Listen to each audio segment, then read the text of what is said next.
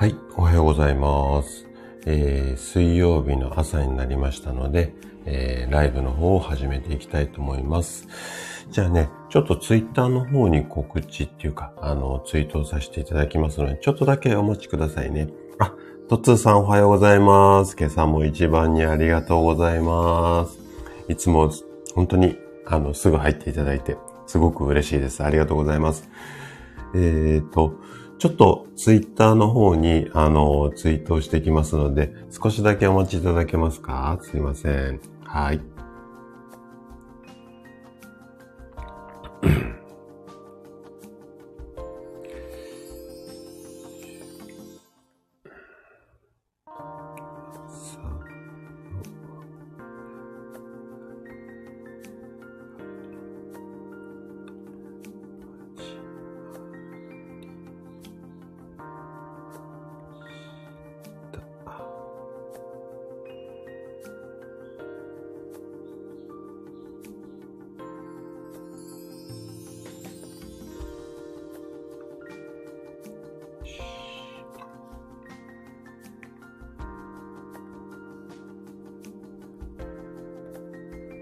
すいません。ツイッターの方おしまいになりました。ありがとうございます。あ、ラプサシーさんもおはようございます。いつもありがとうございます。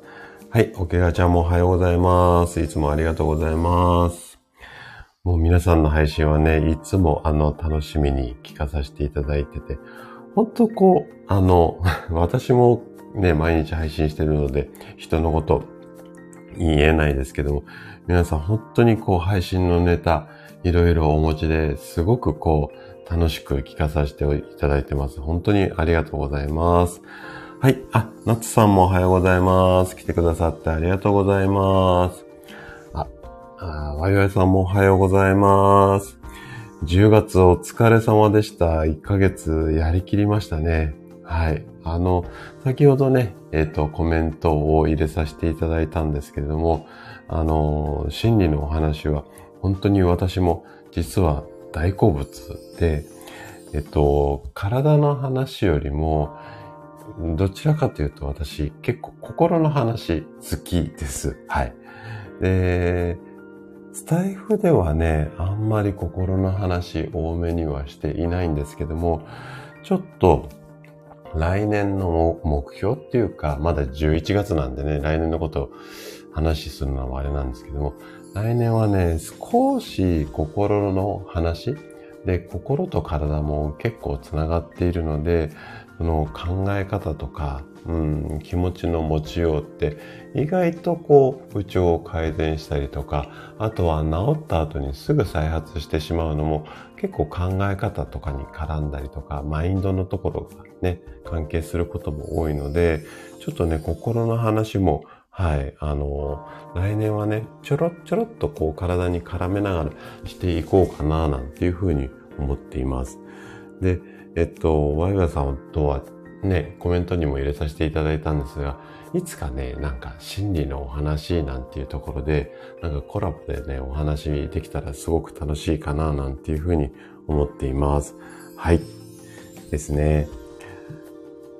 えっ、と、皆さん同士でご挨拶ありがとうございます。うん。あのー、ワイさんの、えっ、と、配信聞いてて心のお話好きなんだなっていうのは、私もなんか、匂いでっていうか、声で匂い感じないけど、あの感じました。なので、ぜひね、チャンスがあれば、はい、あの一緒にお話しさせていただければね、嬉しいです。はい。えっ、と、なんつさ、私がね、一方的に今、ラブコールを送ってるだけなので、ちょっと、あの、どうなるかわかんないんですけど、ぜひね、なんかチャンスがあれば、あのーまあ、心の話を中心に、えっ、とね、ぜひね、あの、もしお聞きになってない方いらっしゃったら、えっ、と、ワイワイさんのチャンネルに行ってもらいたいんですが、本当にね、心理の話はすごくこう、いいと、いいとこって私がいいとこついてるって偉そうな言い方しちゃうとあれなんですけども、すごくね、私は共感できるお話が多かったので、はい、あの、ぜひね、あの、皆さんもこう、ぐっと思うような内容もあると思うので、ぜひお聞きいただけると、はい、嬉しいです。はい。あ、すみれさんもおはようございます。来てくださってありがとうございます。あのー、すみれさんの、こう、放送、最近ちょっとまとめ聞きになっちゃってて申し訳ないんですけども、結構昔の曲も、あの、オカリナで吹いてくださってるじゃないですか。なので、あの、すごくね、私は耳障りがいい曲も結構多くて、はい。で、あの、そんなに、まあ、なんか、変な意味じゃなくて、長くない配信が多いので、すごくね、こう、合間合間で、こう、聞きやすくて、はい、あのー、いつも耳で楽しませていただいてます。はい、ありがとうございます。あ、ぴよちゃん、おはようございます。来てくださってありがとうございます。ぴよちゃんの後もすごいですね。いつもツイッターで見ながら、すごいな、すごいなって思いながら、はい、見ています。ね、私こう見えても、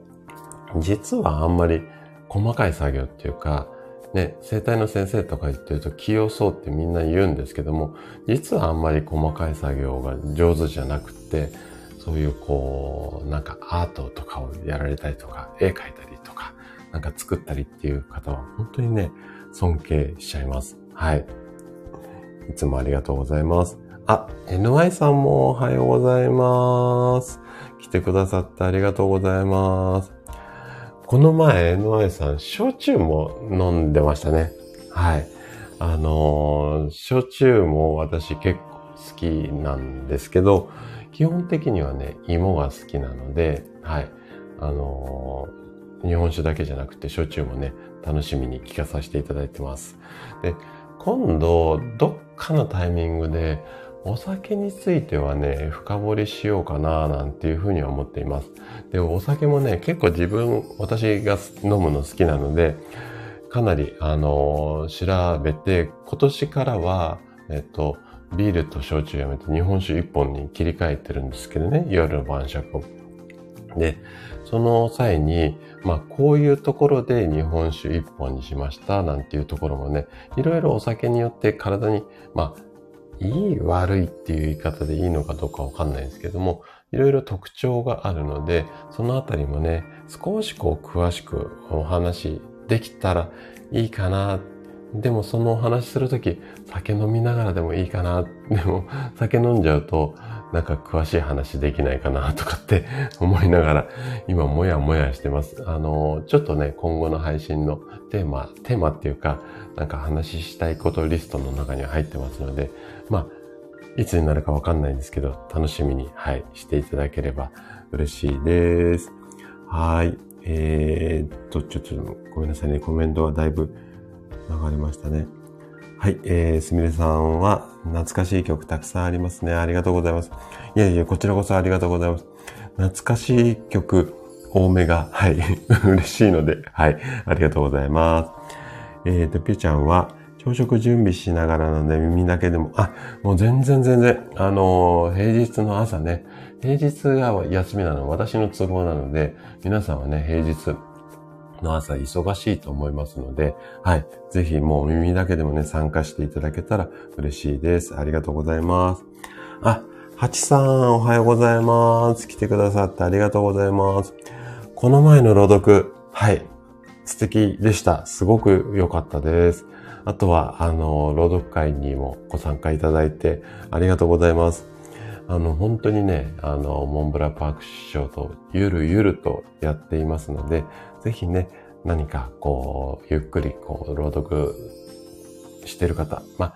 朗読が、なんか、師匠とも話をしてるんですけども、朗読が上手下手じゃなくて、そのこう、言葉に言葉っていうか、まあ、詩とか、うん、曲の歌詞とか、うんと小説のこととか、いろいろ文章をこう読み上げるのが朗読じゃないですか。で、言葉になんか自分の思いを乗せるっていうのが、すごくこう、私はしていて心地がいいんですね。で、その作品を作られた作者さんの思いもそうなんですけども、そこにこう自分の思いがこう絡んでいくと、これがうまい感じで化学反応起きるこれがなんか朗読の素敵な世界かななんて自分で勝手に思ってるんですけども、まあそういった感じでね、いろんな方がこう化学反応を起こしながらみんなでワイワイなんてできたらいいねなんていう話をしているので、はい、ぜひこれからも参加していただけたら嬉しいです。はい、えー、職味さんおはようございます。来てくださってありがとうございます。えー、美味しく食べる。そんな人を増やしたい。大人の ここ真似しなきゃダメですね。美味しく食べる。そんな人を増やしたい。大人の給食教室。ありがとうございます。来てくださって。はい。あの、ノート、えっ、ー、と、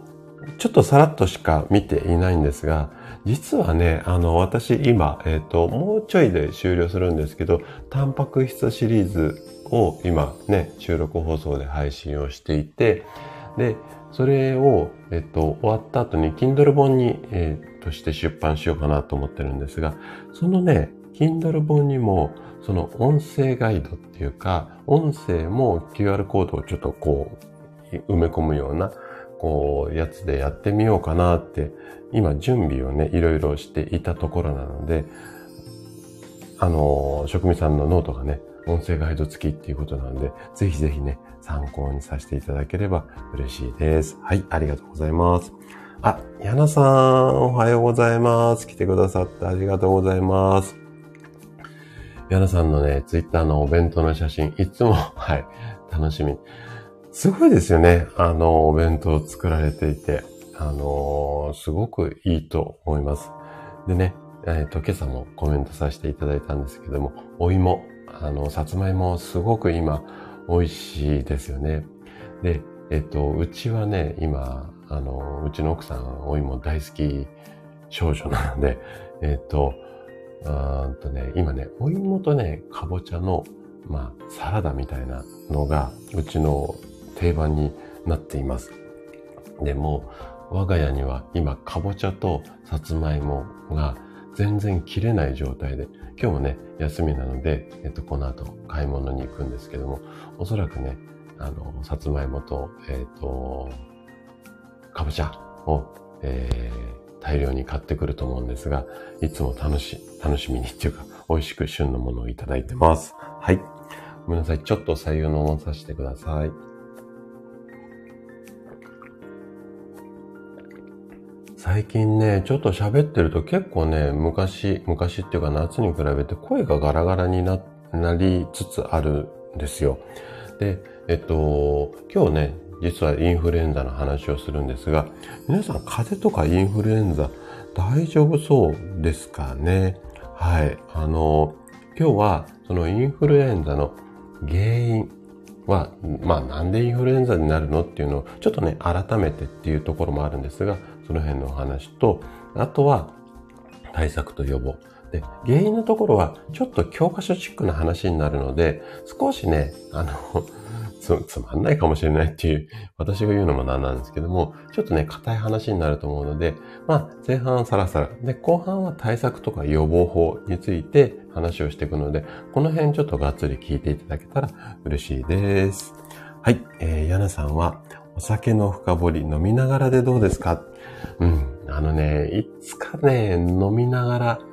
まあ、ライブでも収録でもいいんですが、話をしたいなというふうに思ってるんですよね。もうね、NY さんの酒レポをね、聞いてるとね、俺も飲みながら話したら楽しいだろうなと思うんですけども、まあね、最近飲むと眠くなるし、ろれつは回んないし、今でもね、滑舌はそんなにいい方ではないと思うので、ちょっとどうかなと思いつつも、まあね、年末とかお正月だったらいいのかなとか、まあなんか理由ついてたらいいのかなって、もやもやいつも思いながら、なかなか飲みながら配信ができてない。まあそんな感じです。はい。えっ、と、はい、NY さんも楽しみにしてます、お酒ということで。はい。ちょっとね、あのー、うん、どっかのタイミングで、はい、やろうかなというふうに思ってます。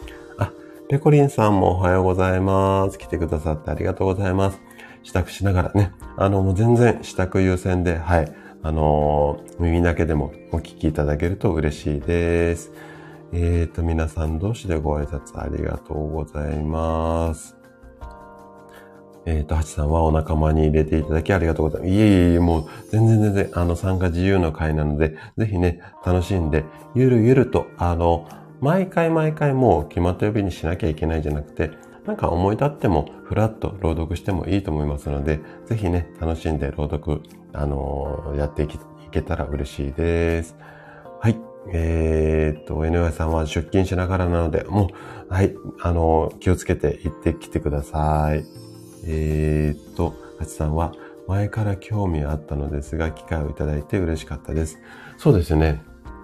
私もね、実はモンブラパーク師匠から、朗読やってみませんかこちらの作品でって言ってもう指名検索みたいな感じで 言われて、それで、えっ、ー、と、始めて、そこからハマったので、なんかね、チャンス、ね、今回、機会があれば、はい、ぜひ、こうやってハマっていっていただければいいかなというふうに思います。はい。あ、シュさん、おはようございます。先ほどはありがとうございます。昨日ちょうどインフルエンザのワクチン打ったばかりなんですね。はい。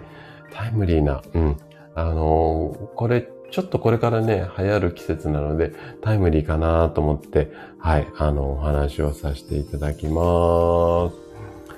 えー、っと、皆さん同士でご挨拶ありがとうございます。あ、リボンさんもおはようございます。かぼちゃハマってます。うん。かぼちゃ今美味しいですよね。ホクホクで。でも、かぼちゃ、うち1個丸々じゃなくて、えっ、と、半分とか3分の1とか4分の1を買ってくるんですけども、それでもこう、切って、こう、料理をしなきゃいけないじゃないですか。で、かぼちゃ結構硬いですよね。で切るときにね、うちの奥さんがね、うん って言いながら、こう切っていって、なんか大丈夫かな力、肩痛くならないかな、いつもちょっと心配になるんですけども、それでもね、かぼちゃの誘惑には勝てないんで、ちょっと奥さんにね、頑張って、えっ、ー、と、料理してもらってます。うん、かぼちゃいいですよね。はい。えーと、えーと、えーと、ちょっと待ってくださいね。ナッツさんは、私も NY さんの紹介しているお酒探しに行きましたものって。うん、そうですね。またね、NY さんのね、飲みっぷりが、いいんすよね。本当にね、聞いてるとね、もう朝から、私朝聞くこと多いので、朝からね、飲みたくなっちゃうんですよね。もう、誘惑 NI さんの酒レポですね。はい。えっ、と、シュウさんが、えっ、ー、と、私のベロンベロン配信。私、ベロベロになるとね、結構くどいし、説教親父になる可能性も高いので、まあ、ほどほどに良い配信を、はい、いつか はい、させていただければというふうに思います。えっ、と、あ、ヤナさんね、ここ、うんと、えー、コロナワクチンとインフルエンザの間隔は、えー、どのくらい空ければいいのでしょうかっていうご質問なんですけども、これね、もう先生によってすっごい考え方が違います。えっ、と、一緒に打っていいっていう先生もいれば、えっ、ー、と、まず、開けなさいっていう先生もいます。で、えっと、いろんなデータあります。で、私も患者さんからよく聞かれるので、えっと、いろいろこう、海外の文献なんかも自動翻訳が今あるので、調べたんですが、答えは、うん、はっきりとした正解が私の中では出ていないです。ただ、やはりダブルで接種をしない方が、まあ、賢明かなというふうに思います。で、これは私のちょっとね、あの、肌感覚になっちゃうし、その患者さんがダブルで打ちましたとか、間隔これぐらい空けましたっていうお話を聞いてる限りで言うと、まあ、大体2週間から1ヶ月は間空けた方がいいと思います。で、どっちが先でも、これはね、あの問題ないみたいなので、まあコロナのワクチン打ったら1ヶ月後にインフルエンザみたいな感じで、2週間から1ヶ月ぐらいが目安がいいかなというふうには思っています。で、一応正解がないので、あくまで目安にしてください。はい。えー、っと、そうですね。あ、シュさんは、えっ、ー、と、同時接種も OK みたいですよってことなんですけど、うん、ここはね、もう先生が OK って言ったら、まあ OK でも打ってます。あとは先生によっては間隔を空けてくださいっていう先生もいるので、ちょっとね、ここはもう先生の判断。で、できたら、えっ、ー、と、いつもかかりつけのお医者さんが、えっ、ー、と、ワクチン打ってくれるんであれば、かかりつけのお医者さんだと、その、例えばヤナさんだったらヤナさん、シュウさんだったらシュウさんの体、今までの病歴とかも全部こう見た上でこう判断してくれると思うので、まあ長く見てもらってる先生にこう相談するっていうのが一番かなというふうに思います。で、私は個人的にはえっと、開けた方がリスク回避はできるかなっていうふうには思っています。はい。えー、あ、かのさんもおはようございます。来てくださってありがとうございます。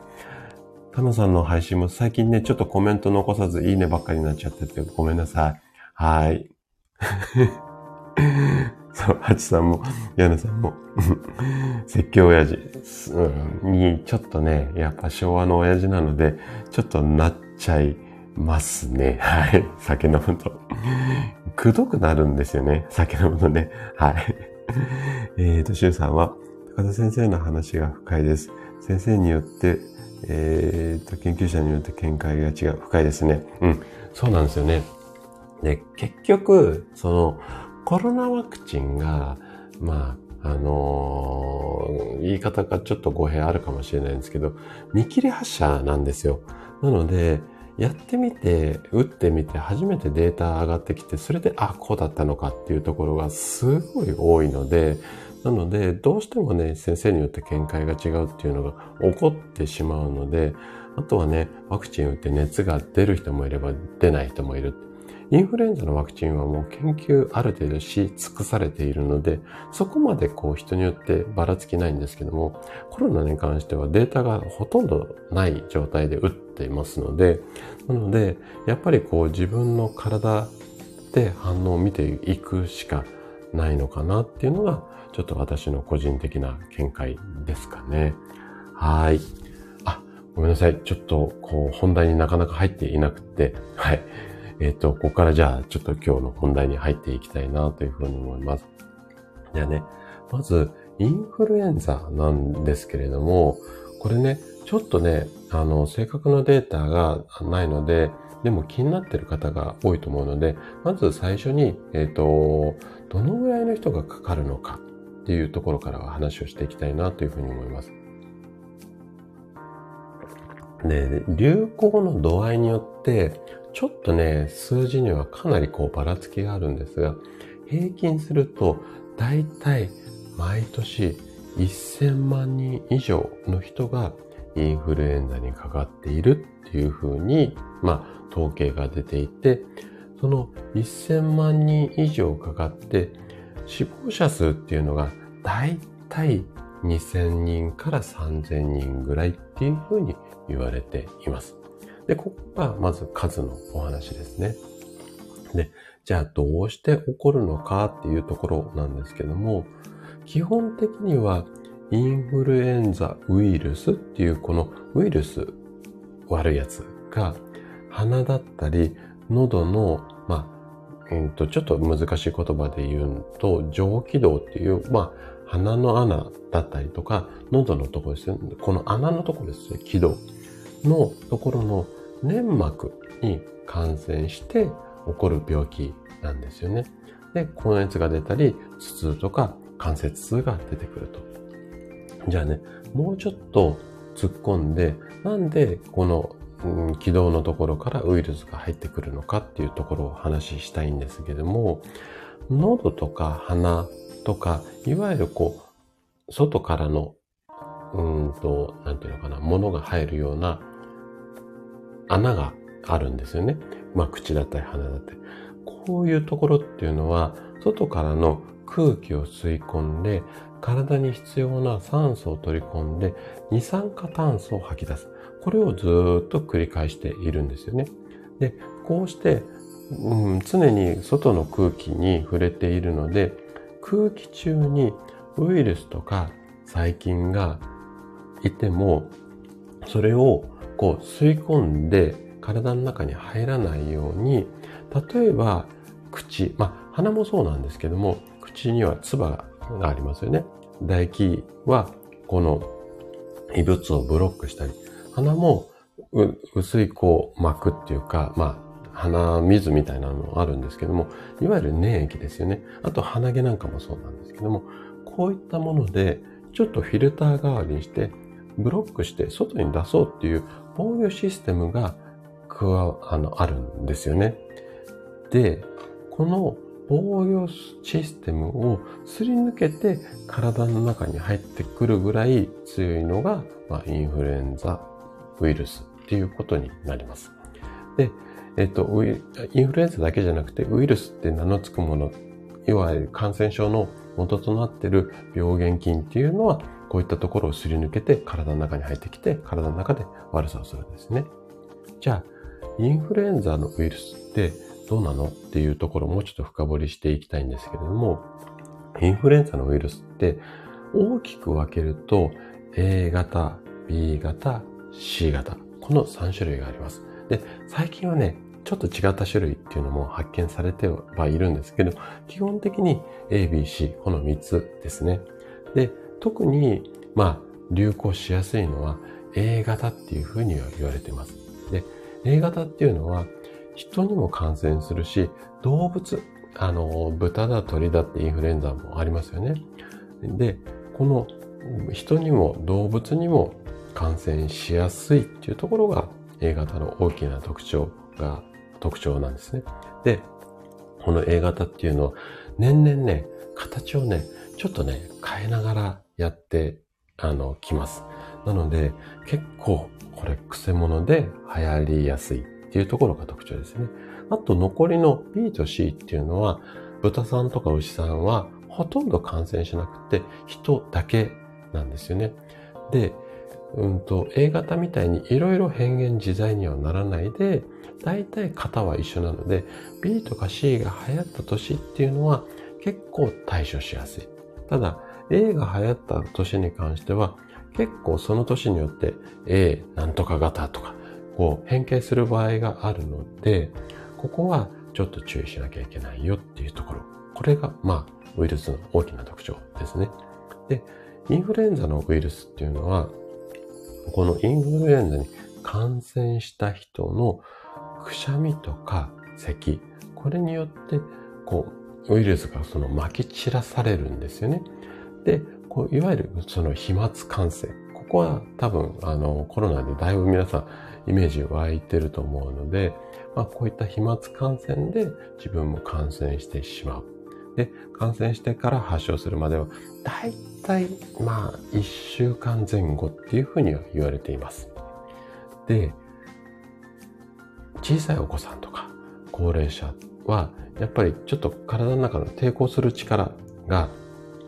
弱いので、かなり重症化することもあるので、えっ、ー、と、注意が必要ですよというところですね。はい。ちょっと教科書チックな話になったので、ここはちょっと難しい、難しいかなっていうか、ちょっとあれかなと思うんですが、で、ここもね、よく聞かれることなんですけども、インフルエンザと風邪って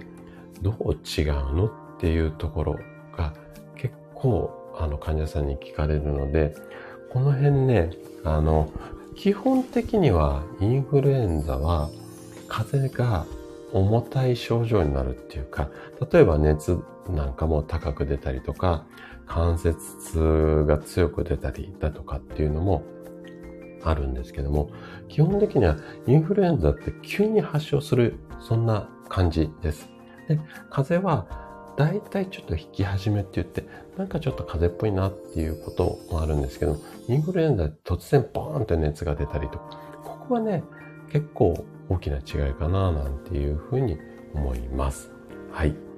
で、ここまでが原因のお話になります。で、えっ、ー、と、この後は対策であったりだとか、あとは予防法、この辺についていろいろ話をしていきたいなというふうに思います。はい。えーと、あ、ハチさんは電話が入ったのでちょっと失礼しますということ。うん、全然、あの、ご自身の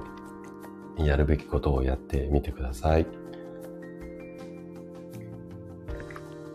じゃあね、えっ、ー、と、こっからはインフルエンザの対策なんていう話をね、していきたいなというふうに思うんですが、えっ、ー、とね、まず インフルエンザのお薬っていうのは市販されていないんですよ。なので、病院でそのインフルエンザをやっつけるお薬をもらわなきゃいけないので、もしインフルエンザかなと思った場合は、もうね、早めにね、病院に行って検査をしてください。ね、基本的にはそこで、うんと、治療すること、病院で治療するのには、もうお薬でそのウイルスの増殖を抑える。いわゆる抗インフルエンザ薬っていうものを飲みながら様子を見る。で、家ではこう安静にして、要は免疫力が下がっていますので、免疫力を高めるようにゆっくり休んで美味しいものを食べてみたいな感じの治療法が一般的になりますね。で、じゃあどういった時に病院に行けばいいのっていうのは、ちょっと自分の体と相談にはなるんですけども、一応目安ですね。こんな時になったら病院行った方がいいですよっていうようなのが、あの、厚労省からガイドラインで、まあガイドラインというか、こんな時には気をつけましょうっていうのが発表されてるので、ちょっとそれを読み上げますね。でまずね、39度を超えるような熱がある場合、もしくは急激に38度を超える発熱の場合もっていうふうには括弧書きでなってるんですが、要は8度とか9度ぐらいの急にこう熱が出た場合は、もうすぐ病院に行ってくださいっていうことですね。ここはなんとなく皆さんイメージ湧くと思うんですよ。で、それ以外のところがちょっとイメージ湧かないと思うので、ぜひ参考にしていただければいいかなというふうに思います。えっ、ー、と、まずね、筋肉だとか関節、この痛みがすごくこう強いのが出て熱が出てしまう。あのー、風邪の熱ってそこまでね、関節の痛みって強く出ない方が多いです。ただ全員が全員はそうではないんですけども、ですけども、かなり関節が痛くて結構熱も高めに出てるっていう時にはインフルエンザの可能性がありますね。あとは全身がすごくだるかったりだとか、あとはね、黄色とかちょっと緑っぽい、まあ、痰が出たりとか、あとは鼻水。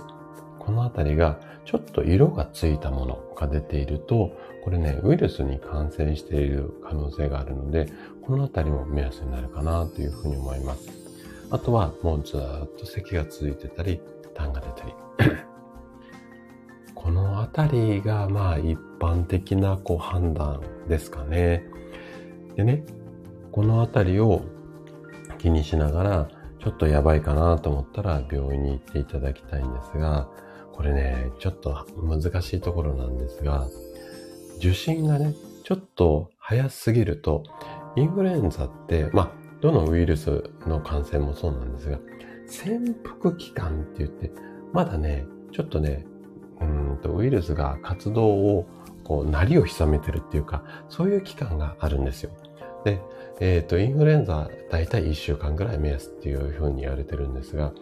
これ、症状が潜伏してる時にもうこれから俺たち暴れるぜって言って出てくる時もあるんですね。なので、発症した直後にそのインフルエンザの検査をしても、そのウイルスの量っていうのがまだ活発に体の中に動いてないんで、まだ隠れてる状態なので、あの、いわゆるこう陰性の結果が出てしまうことも多いんですよ。なので、ちょっと辛いんですが、発熱して少し経ってから、もしくは1回検査をして陰性でも48時間ぐらい経つとしっかり活動をしてくるので、まあ、48時間以内にもう一度受診をするっていう風にするといいかなっていう風に思います。はい。あ、かりさんもおはようございます。先ほどはありがとうございます。出勤中なのにお耳だけ、えっと、立ち寄っていただいてありがとうございます。今日は朝おはようございますの日ですね。まーすってならない。私もね、挨拶はおはようございます。うん。そうね。生体の先生が、こんにちはとか、うん、わーとか、まーす、こんばんはーってなっても、なんか、うん、説得感っていうか、なんか、うん、先生っぽくないですよね。なので、おはようございます。こんにちは。ありがとうございます。語尾は下がることが多いんですけれども、はい。あの、挨拶ってすごく大切ですよね。で今日はインフルエンザの話をね、ちょっとしています。少し左右飲まさせてくださいね。はい。で、ちょっと本題の方に戻りたいと思うんですが、まあ、そんな感じで、まず病院で、えっ、ー、と、検査をしてくださいと。で、検査で、じゃあインフルエンザになりましたよっていうふうに判断をされた場合は、どんなふうな治療がうんと行われるかっていうことなんですけども、基本的には、先ほどお話しした抗インフルエンザ薬みたいな、えっ、ー、と、お薬で、えっ、ー、と、ウイルスのうんと増殖、これ以上増えないように、まあ、ウイルスをやっつけるっていうようなイメージを持たれてる方が多いと思うんですけども、結構ね、ちょっとここ微妙なニュアンスなんでなかなか難しいんですけども、あの、体の中をじっくりね、見てるわけじゃないんで何とも言えないんですが、やっぱりね、お薬っていうのはウイルスをやっつけるっていうよりもどちらかというと、インフルエンザに関しては増殖を抑えるっていうことを主軸に置いてるようなお薬が多いみたいです。あの、あるドクターの見解によると。で、あくまでウイルスを死滅させるのは自分の免疫力が高まっていかないとやっぱり死にづらいので増殖を抑えると症状はそんなそこから先うまくあのひどくはならないんですけどもやっぱりしっかり休息をして自分の免疫力を復活させてその免疫さんたちにウイルスをやっつけてもらわないとやっぱり治りが遅いんだよなんていう話を結構先生されてる方が多いので、まあそんなようなニュアンスでいいのかななんていうふうに思います。で、お薬もね、なんか今はいろいろな種類があるんですけども、このね、お薬でちょっと重要なポイントとすると、あのいろんな種類があるんですけども、10代の、あの、お子さん、まあ、19とか、ね、18はお子さんって言っていいのかわかんないんですけども、あの、若い方には使用できないあの治療薬っていうのもあります。で、薬を使用した後に、やっぱりね、移動控除、あ、異常行動。うん。あの、一時期ちょっと問題になりましたよね。なんか飛び降りそうになっちゃうとか。うん。あの、そういうことがあったので、基本的には10代の患者さんにはある特定のお薬っていうのは使用しない。これがルールとして決まりました。で、今もその運用がされています。で、いわゆるその異常行動としては、急に走り出したりとか、うろうろしたり、興奮して、わーって叫んじゃったり、あとは飛び出してこう飛び降りちゃうとかっていうような報告があるんですけども、ここもね、ちょっと難しい問題なんですが、それが完璧に、あの、お薬の成果っていうのは、ちょっとね、まだ、うん、三角っていうかグレーになってているんですよね。うん。で、あのー、熱冷ましみたいな薬も、あの、ものによってはね、10代のお子さんに、えっ、ー、と、使うべきじゃないっていうような見解もあるので、このあたりはね、やっぱり先生がしっかり判断をしてお薬出されるので、まあそれを、まあ守りながら、飲みながらゆっくり安静っていうのが一番かなっていうふうに思います。じゃあ、こっからですね、インフルエンザの、まあ予防っていうか、まあ、まずかかってしまったら、どういうふうに自分で過ごしていけばいいのかっていうところなんですけれども、ここに関してはね、もうあの、特効薬っていうのは飲むお薬以外にはありません。なので、お薬を飲んで安静にして体温めて美味しいものを食べて、まあ、医学的な言葉を使うと安静、保温、栄養みたいなところがもう三種の神器じゃないけども、もう大前提になっています。で基本的にはもうね、とにかく安静にして休んでください。で、部屋は、あの、あったかくして、あったかくすると、やっぱりね、免疫力が上がるんですよ。で、あとは乾燥してると、やっぱここも免疫力活性化しないので、できるだけ、まあ、保湿っていうんですかね、部屋の湿度を少し高めにして冷やさないように。あとは、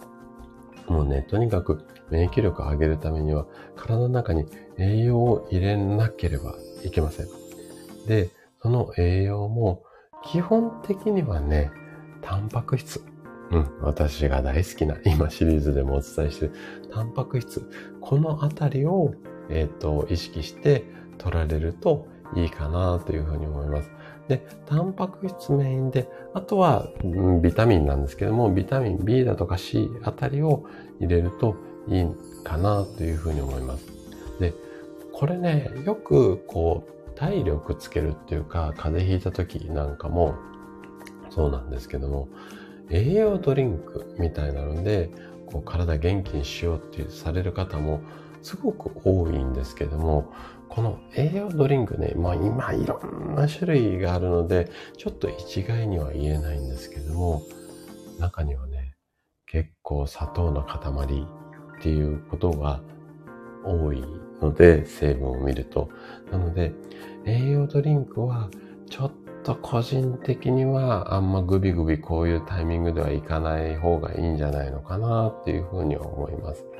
で、あと、インフルエンザの場合は、とにかく熱高く出るので、脱水症状になりやすいので、もうね、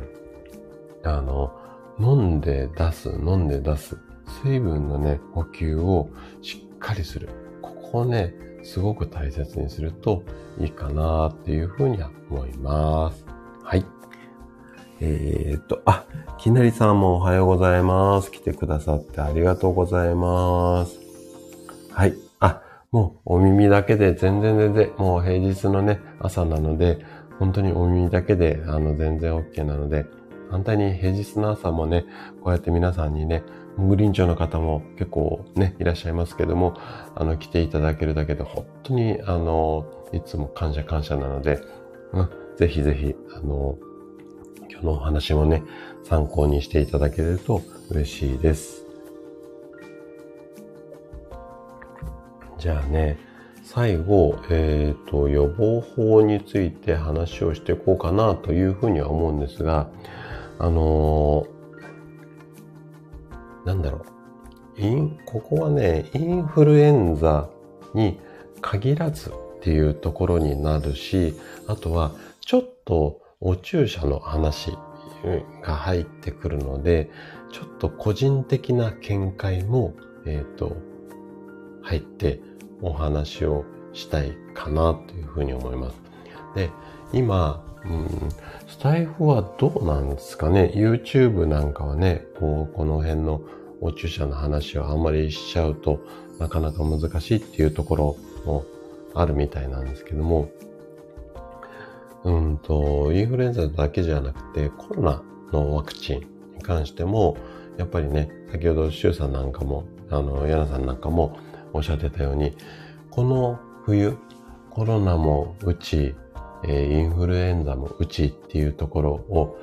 迷われてる方が非常に多いと思うんですよ。だから、その辺も絡めて、ちょっとね、個人的な見解もかなり入ります。ますが、ちょっと話をしていきたいなというふうに思います。で、インフルエンザの予防に関しては、まあ、一番は、基本的にはね、えっ、ー、と、流行する前。で、大体インフルエンザが流行し始めるのが11月ぐらいからで、ピークは1、2、3月っていうふうには言われているので、まあ、今ぐらいの時期、流行前にワクチンを接種する。あとは、まあ、あの自分でできるこう感染予防をしていくっていうところが大前提になるんですよね。で、そのワクチンですよ。で、ワクチンに関しては、うんと、まず、インフルエンザに関して、インフルエンザのワクチンは、ちょっと、うん、言葉が難しいんですけども、不活性化ウイルスっていう、要は、インフルエンザのウイルスなんですけども、体の中に入っていても広がらない。普通のウイルスって入ってくると体の中で増殖をして悪さをするんですけども、そもそもインフルエンザに、インフルエンザのウイルスを中に、人間の体の中に入っても悪さをしないように、まあ手足を縛った状態っていうんですかね。これで、えっ、ー、と、そういう風にしたウイルスを体の中にワクチンとして入れて、それを元に抗体が作られて、かかってもかかりづらいよ。うんと、発熱が、そんなに熱が出づらくなったりとか、そういう風にしていくよっていうようなものが、インフルエンザのワクチンの仕組みなんですよ。で、えっと、コロナのワクチンも原理はちょっと違うんですけれども、こういった形で、要はウイルスを基本的にはちょっと弱毒化したっていうか、を体の中に入れます。なので、かかっていない人に対して、わざと注射でかけるっていうか、うんと感染させるんですよね。感染させて、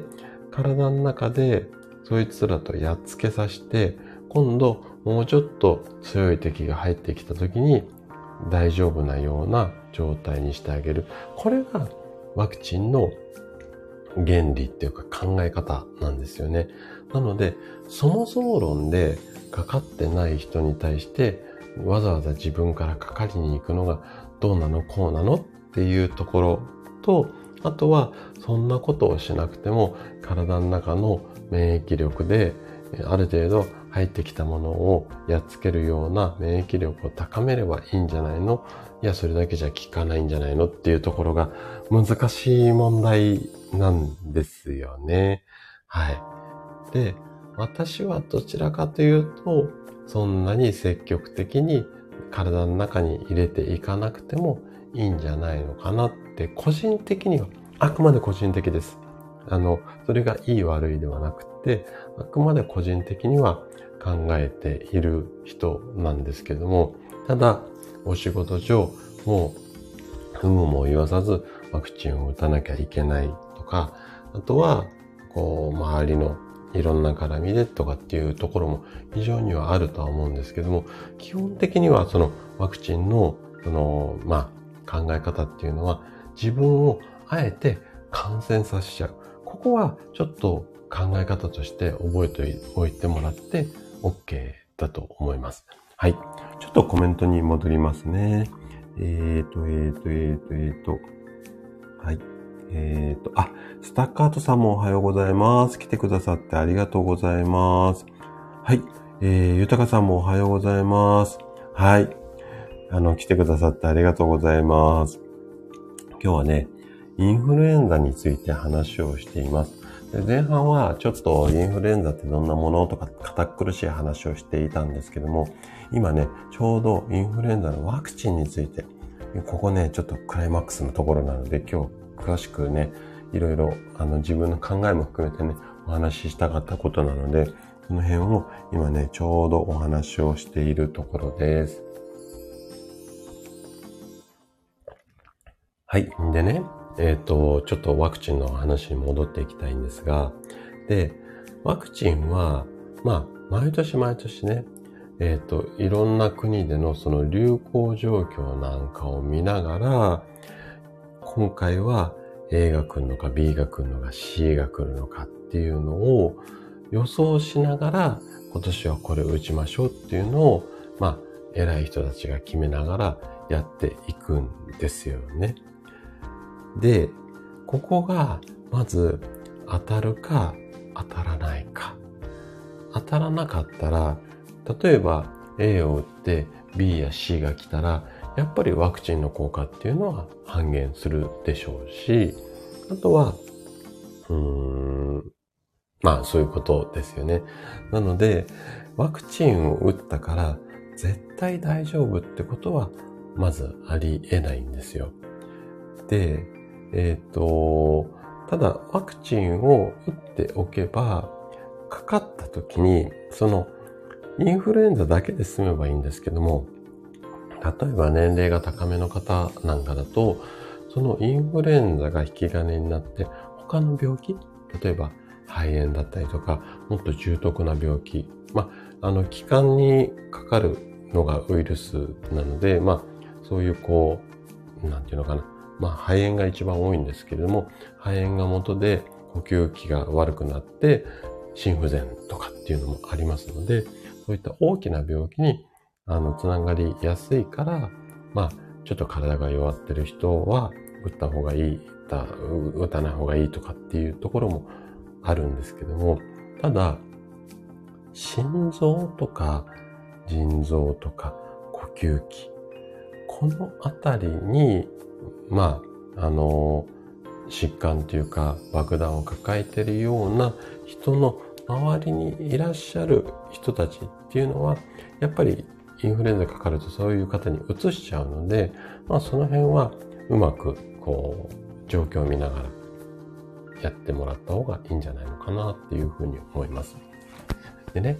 じゃあ、まあワクチンの特徴についてはここぐらいまでですね。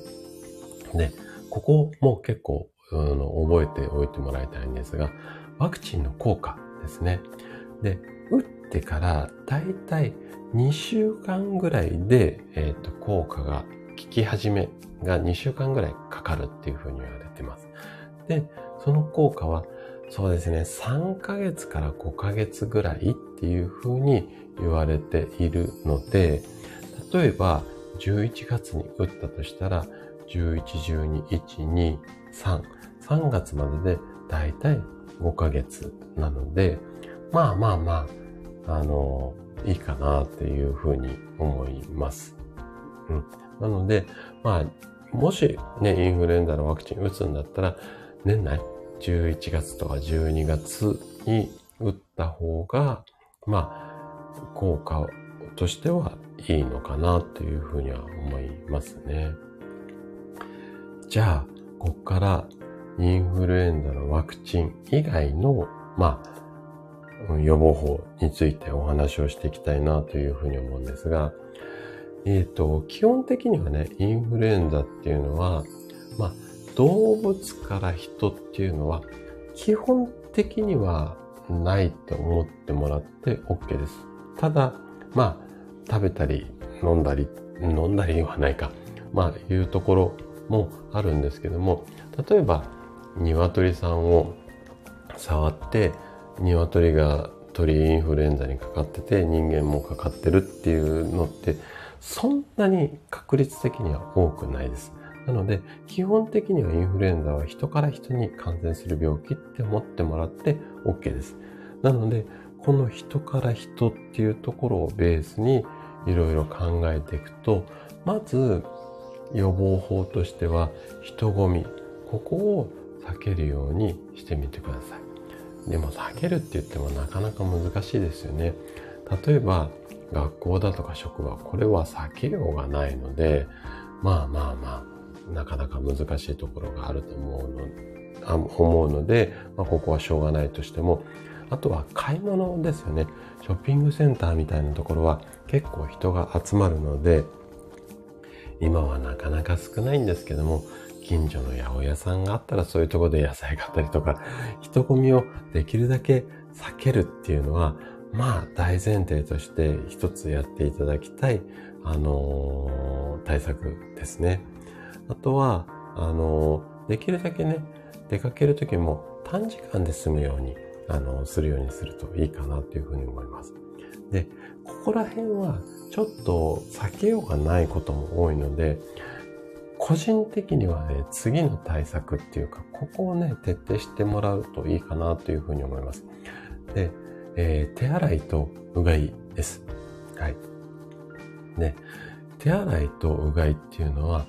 手だとか、こう、体に付着したウイルスを、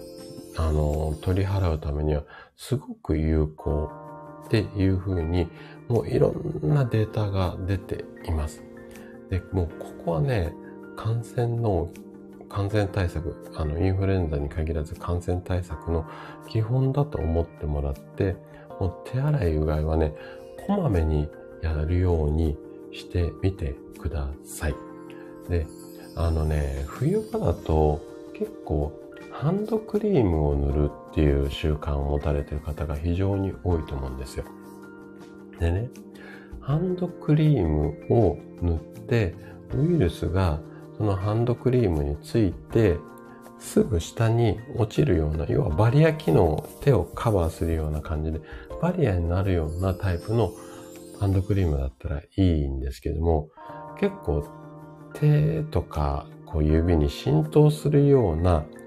タイプの商品もあるじゃないですか。なので、手にウイルスがついた状態で、あの、ハンドクリームを塗ってしまうと、結構、体に、指先についたままっていうか、くっつけちゃう場合も多いので、ちょっとそのあたりは、こう、工夫しながら、もしくは、こまめにね、手洗いしてれば OK だと思うので、特に、あの、女性の方なんかは、手でね、調理をされる方、食べ物、あの、される方が多いと思うので、手洗いはね、ちょっと、あの、意識をするといいかなというふうに思います。はい。あとは、まあ、できる範囲、できることとすると、やっぱりマスクでしょうね。はい。で、今、マスクは結構、あの、皆さんしているので、ここは、まあ、いいかなというふうに思います。で、あとね、最後に、やっぱり、重要なのは、感染しづらい体づくり。これがね、すごく重要だと私は個人的に思っているので、どんなことをやっていけばいいのかっていうのを3つほどね、紹介して今日はおしまいにしたいなというふうに思うんですが、まず1つやっていただきたいのが、まあ、温度とか湿度のコントロールですね。で温度はね、やっぱり心地よい温度っていうのがあるので、寒かったら部屋温めたりもすると思うので、はい。そのあたりは意識される方が多いと思うんですけど、湿度。ここね、意識される方、あんまり多くないと思うんですよ。で、空気がね、乾燥すると、さっき言ってた侵入口である鼻とか喉の粘膜がちょっとね、乾燥して、で、びちゃびちゃな方がウイルスをくっつけて外に出すっていう働きをしてくれるんですけど、乾燥するとね、そのままね、体の中に入りやすくなってしまいます。なので、乾燥はね、すごく大敵なんですよ。なので、まず湿度を少し高め。で、目安とすると40%から60%って言われているので、部屋の中が40%切るような状態だったら、加湿器、加湿器かを当てたりとか、あとはね、結構キッチンで料理とかお湯沸かしたりとかしていると結構湿度高くなるので、できるだけキッチンのそばで作業したりとか、まあなんか本読んだりとか、パソコン打ったりとか、そういうことをするなんていうのもいいかなというふうに思います。あとはね、血の巡りが悪くなってしまうと、この鼻とか喉のブロック機能も弱くなってしまうので、やはり、うんと、温める。特に手先、指先を温める。これはすごく大切なので、温度と湿度をコントロールするようにしてみてください。はい。えーと、あ、きなりさんがね、そう、ハンドクリームはね、意外とね、あの、落とし穴なんですよ。で、ハンドクリームを塗る前に手洗いをするってあんまりないじゃないですか。濡れた手にこうクリームって塗らないじゃないですか。なので、結構手にウイルスがついた状態で、その上からハンドクリームを塗っちゃうっていう場合が非常に多いんですよ。なので、手洗いをしてから、うーんと、ハンドクリームを塗るみたいなことが習慣化できるといいかななんていうふうには思っています。はい。ちょっと参考にしていただければ嬉しいです。はい。じゃあね、次の、うん、感染しない体づくりなんですけども、やっぱりね、これは 美味しいもの。まあ、美味しいものっていうか、栄養あるものですね。美味しいものっていうと、あの、添加物バリバリのものも美味しいものに入ってしまうと思うので、栄養があるものと、あとは適度な運動。ここを心がけるようにしてください。で、まずバランスよく栄養をとる。これはなんとなくイメージあると思うんですよね。で、あの、風邪もそうだし、インフルエンザもそうなんだけども、これは体の免疫力を上げるっていうのは非常に大切です。で、免疫力を上げやすい、えーと、食べ物で言うと、まずビタミン C ってやつですね。で、ビタミン C は結構冬場になると風邪予防って言って、いろんなキャッチコピーっていうか、嬉しくなるような宣伝文句で、バンバン商品出ているので、ビタミン C は、あの、目につくことが多いと思うんですよ。で、もう一つね、意識してもらいたい栄養素っていうのが、ビタミン B1、もしくはビタミン B 群、B と名の付くものですね。で、このビタミン B に関しては、あの、神経の流れを良くするっていうこともあるんですけども、鼻とか喉の粘膜、ここをね、強化するっていうような働きがあります。で、ビタミン B って B1、B2、B3 とかいろいろこう、ビタミン10いくつまであるんですけども、キーワードで言うと、ビタミン B1、B2、B6、このあたりを、えっ、ー、と、意識して取るようにしてみてください。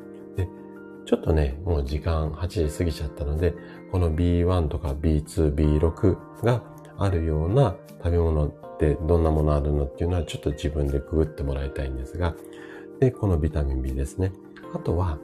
タンパク質。ここでもやっぱりタンパク質なんですよね。うん。タンパク質を積極的に取り入れるようにしてみてください。えっ、ー、と、職味さんは、手洗い、アルコール消毒、ハンドクリーム、給食調理はそんな感じでやっています。どうしても手荒れてしまうので、うん。あの、素晴らしいですよね。あのね、意外とね、職人さんなんかはもう無意識でこの流れでやってると思うんですが、意外とね、手洗いしてからハンドクリームっていうパターンじゃない方って、患者さんの話してても非常に多いので、洗ってからハンドクリーム、洗ってからハンドクリーム。これは今日ね、ちょっと隠れたポイントとして、あの、覚えていっていただけるといいかなというふうに思います。はい。じゃあね、最後の習慣。これもね、意外とハンドクリームと合わせて今日ね、お伝えしたい隠れポイントかなというふうに思うんですけれども、これはね、薄着の習慣を作ってくださいっていうことなんですよね。で、なんでこういうことを言うかっていうと、厚着をしてしまうと、体の中で体温をコントロールする能力っていうのが低下してしまいます。なので、自分で体温調整が効かなくなるので、抵抗力、ここが弱くなってしまうんですよね。なので、できるだけ薄、まあ、要は外の外気温と同じような気温の中で生活してくださいっていうことと、あとは肌をさらす。で、皮膚や粘膜が肌さらすことによって順応したりとか急に暑い寒いがない方が、やっぱりね、体はこう、反応しやすいんですよね。なので、急に寒いところから急に暖かいところ、この繰り返しをできるだけしないように温度差を注意して、まあ、薄着で過ごすことを習慣化してもらえると結構予防になると思いますので、この薄着の習慣ね、こことハンドクリーム。このあたりをね、今日覚えて帰っていただければいいかなというふうに思います。はい。ということで今日お伝えしたかったことは以上になるんですが、まあね、これからインフルエンザっていうのが猛威を振るうと思うんですよね。で今年はね、ちょっと個人的には、うん、マスク生活も3年目で、皆さんね、抵抗力が落ちる冬っていうのが3回目になってくるので、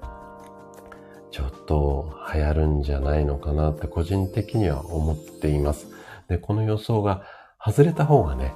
予想は本当は当たった方が嬉しいんですけども、予想は外れた方がね、あのー、嬉しいので、できるだけね、外れてもらいたい予想なんですけども、ちょっとね、個人的にはね、うん、今年はインフルエンザ流行っちゃうんじゃないのかなと思うので、ぜひね、今から予防。で、ちょっと心配な方はね、まあ、あのー、ワクチンなんかも、えっ、ー、と、意識し、あの、うまく活用しながら、元気にね、年末年始、あとは年度末に向けて、あの、過ごしていただけたら嬉しいです。はい。ということで、えっ、ー、と、ぼちぼち終わりにしていこうかなというふうに思うんですけれども、えっ、ー、と、リボンさんは、ハンドクリームの件など貴重な情報ありがとうございました。薄着の私が20年以上彼氏風知らずの理由もわかりました。あ、リボンさんは薄着なんですね。素晴らしいと思います。で、あのー、本当にね、今、若い方なんて、寒風摩擦って言葉知らないかもしれないんですけども、あの辺もね、ほんとね、冬ね、あの、なんだい、あの、ランニングみたいな格好とか上半身裸になって、外でね、寒風摩擦しましょうなんていうの。あの辺もね、やっぱね、理にはかなっているんですよ。なので、昔からね、いいよって言われてることっていうのは、やっぱりこれだけ科学が発達してもいいことが多いので、ぜひね、はい、薄着で過ごしていただけると嬉しいです。はい、ということで、今日はぼちぼち終わりにしていきたいと思うので、まあ、あのね、最後、ちょっとね、いらっしゃらない方も多いと思うので、お名前だけお呼びしたいと思います。リボンさんもありがとうございます。職味さんもありがとうございます。ひないさんもありがとうございます。トッツさんもいつもありがとうございます。あとは、ゆたかさんも、わいわいさんも、スタッカートさんもありがとうございます。あかりさんももう出勤、あの、ついちゃったかな？ありがとうございます。はちさんもありがとうございます。しゅうさんもね、明日もライブをお邪魔させていただきます。ありがとうございます。やなさんもいつもツイッターありがとうございます。かのんさんもありがとうございます。のつさんも今日もありがとうございます。リボン、あ、リモンさんは先ほどお話ししましたね。えー、ペコリンさんもありがとうございます。はい、潜って聞いてくださってる方もありがとうございます。じゃあね、あの、ちょっと寒い日になってますが、元気で過ごすことを、えー、まあ、お祈りしてますって言ってもなんか変ですね。はい、今日も元気で過ごしましょう。はい。それでは今日はおしまいにしたいと思います。また来週水曜日、えー、ライブやりますので、お時間あればお越しいただければありがたいです。はい。それでは、ありがとうございます。失礼します。